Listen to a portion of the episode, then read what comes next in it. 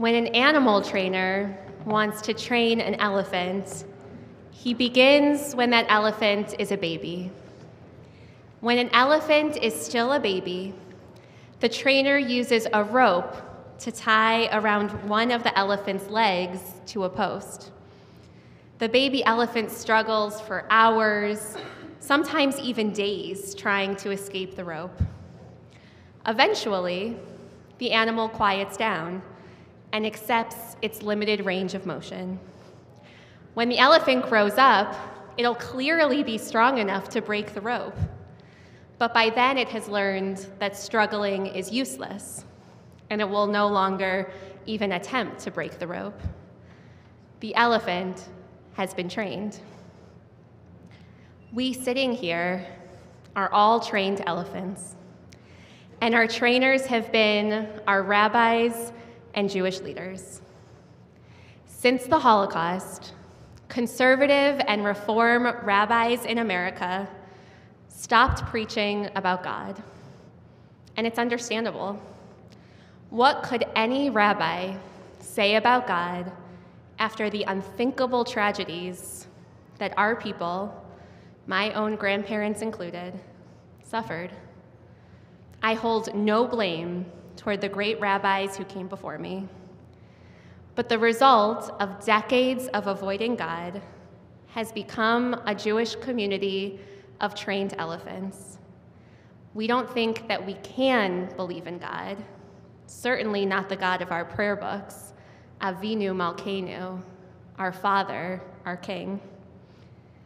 But this high holiday season, all of us up here, through the preaching of the rabbis and the prayers of Cantor Josh and Colleen and the music of Tom and Julia, all of us are here with one goal: to show each and every one of you, even you, that your strength, your spiritual strength, your capacity for faith, the possibility of God in your life is far greater than you ever imagined.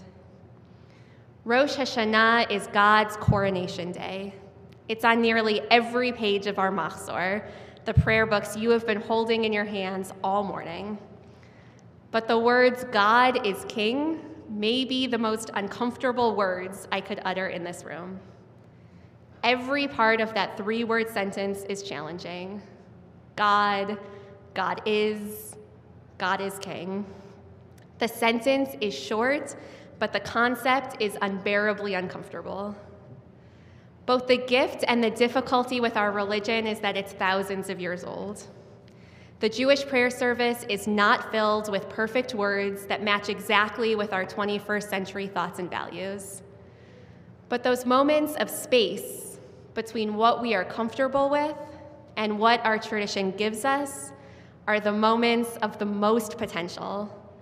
They hold within them thousands of years of tradition. They are imbued with the weight of generations of those who came before us.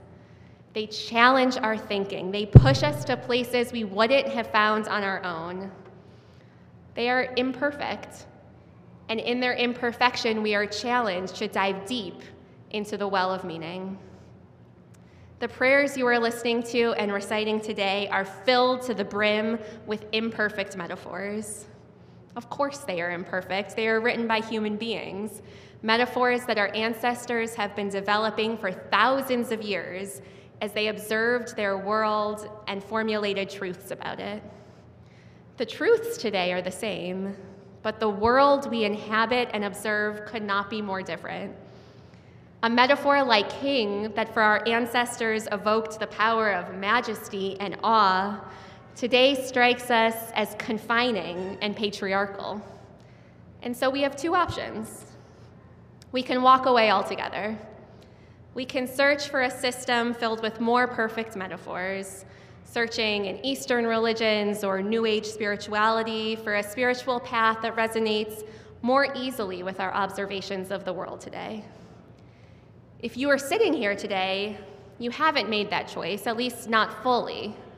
Something, a tie toward tradition or family, has brought you into your seat this Rosh Hashanah morning, and I'm so glad you're here.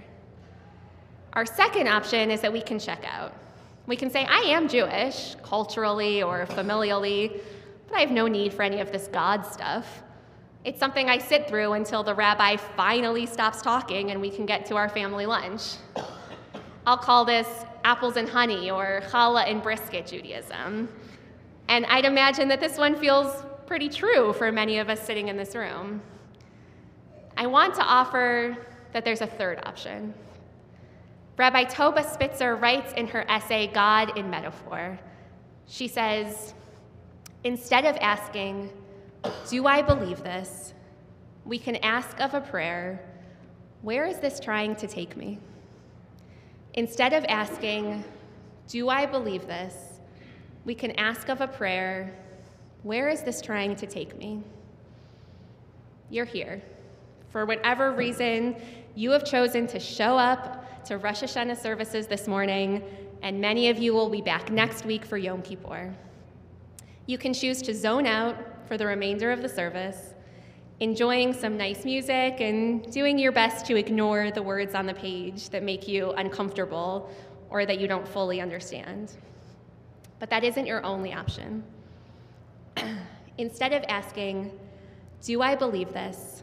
We can ask of a prayer, where is this trying to take me? When our prayers evoke God as King, where is this trying to take me? What would it mean for me to step into a feeling that I am small compared to the vast power that runs through the universe? That I am humble, standing in front of the vastness of the cosmos?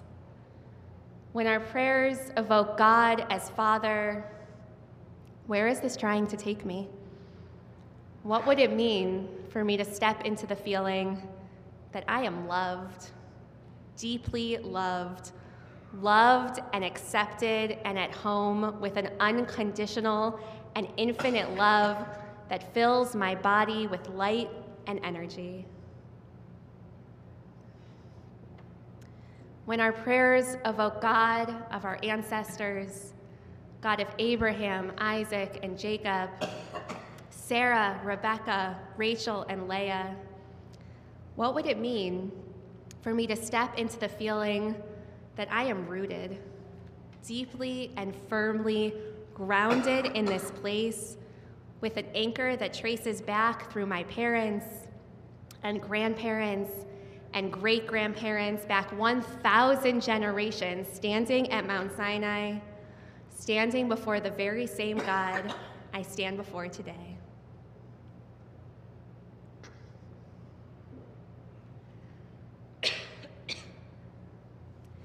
You may say to me, Rabbi, I'm not a religious person. I'm not a person of faith. But when were we trained to believe that we have no control over our own minds? David Kessler, author of Finding Meaning, The Sixth Stage of Grief, offers this thought experiment. And if you're with me, I invite you to play along. Could you all just take a moment and close your eyes? I'd like you to picture a big purple elephant. Raise your hand when you have that image. You can open your eyes. I just changed your thoughts. I made hundreds of people in this room think of a purple elephant. We do have the power to change our thoughts.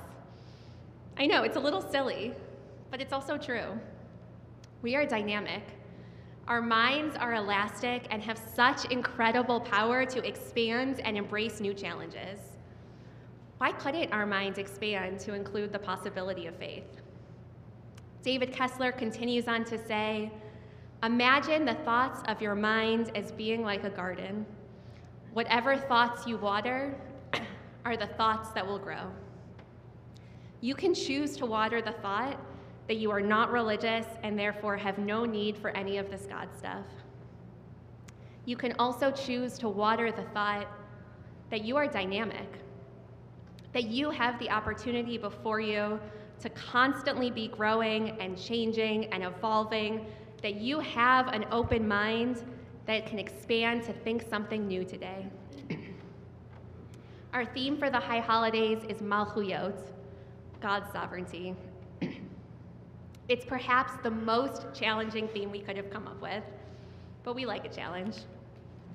Instead of doing our best to look away from the themes that are screaming out to us from our high holiday prayer book, what would it look like to instead open up the words on the page and ask, where is this trying to take me?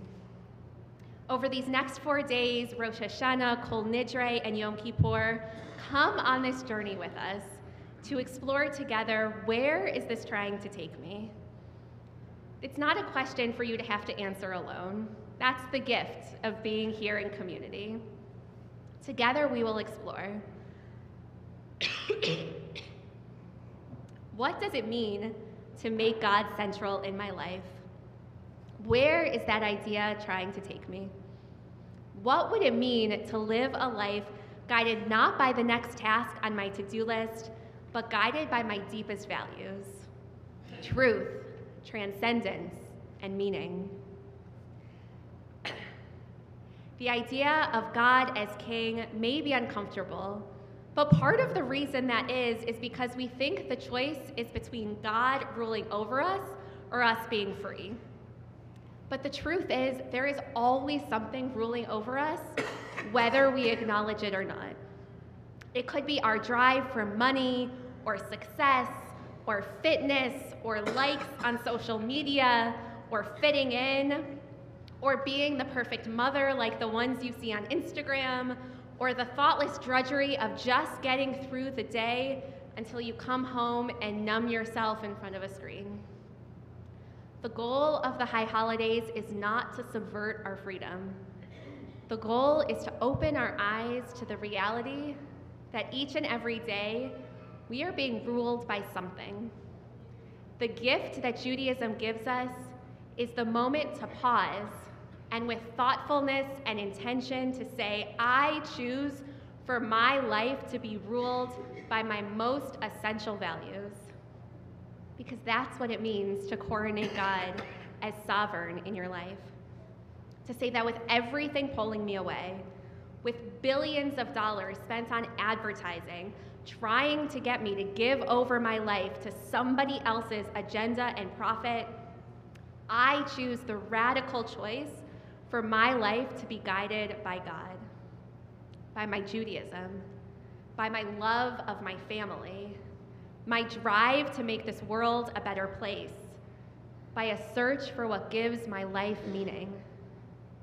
We are constantly told to put ourselves first, but what if instead you put yourself second and really thought about what you want to put first in your life? What values, what aspirations, what guiding force can you put first in your life to live a life of deeper meaning and intention? And if you find yourself checking out thinking, this is too uncomfortable, I'm just not religious, maybe you can bring your mind back to the elephants. Tell yourself, I'm not a trained elephant. My strength of mind, my capacity to think something new, even just for the 4 days that I'm sitting here anyway, I might as well try. Shana Tova.